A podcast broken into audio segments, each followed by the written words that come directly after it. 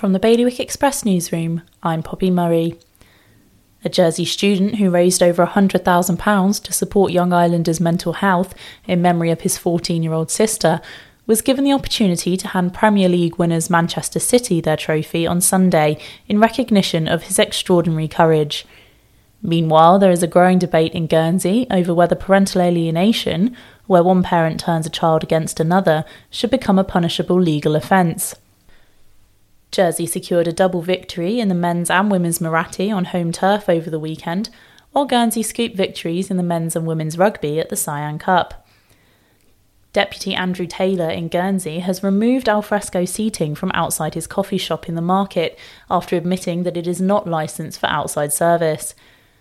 For more on all of today's stories, visit bailiwickexpress.com. Your weather for today will be sunny spells, becoming cloudy with occasional showers. The wind will be westerly light force 3 to moderate force 4, and there will be a top temperature of 17 degrees. That's the latest from the Bailiwick Express news team.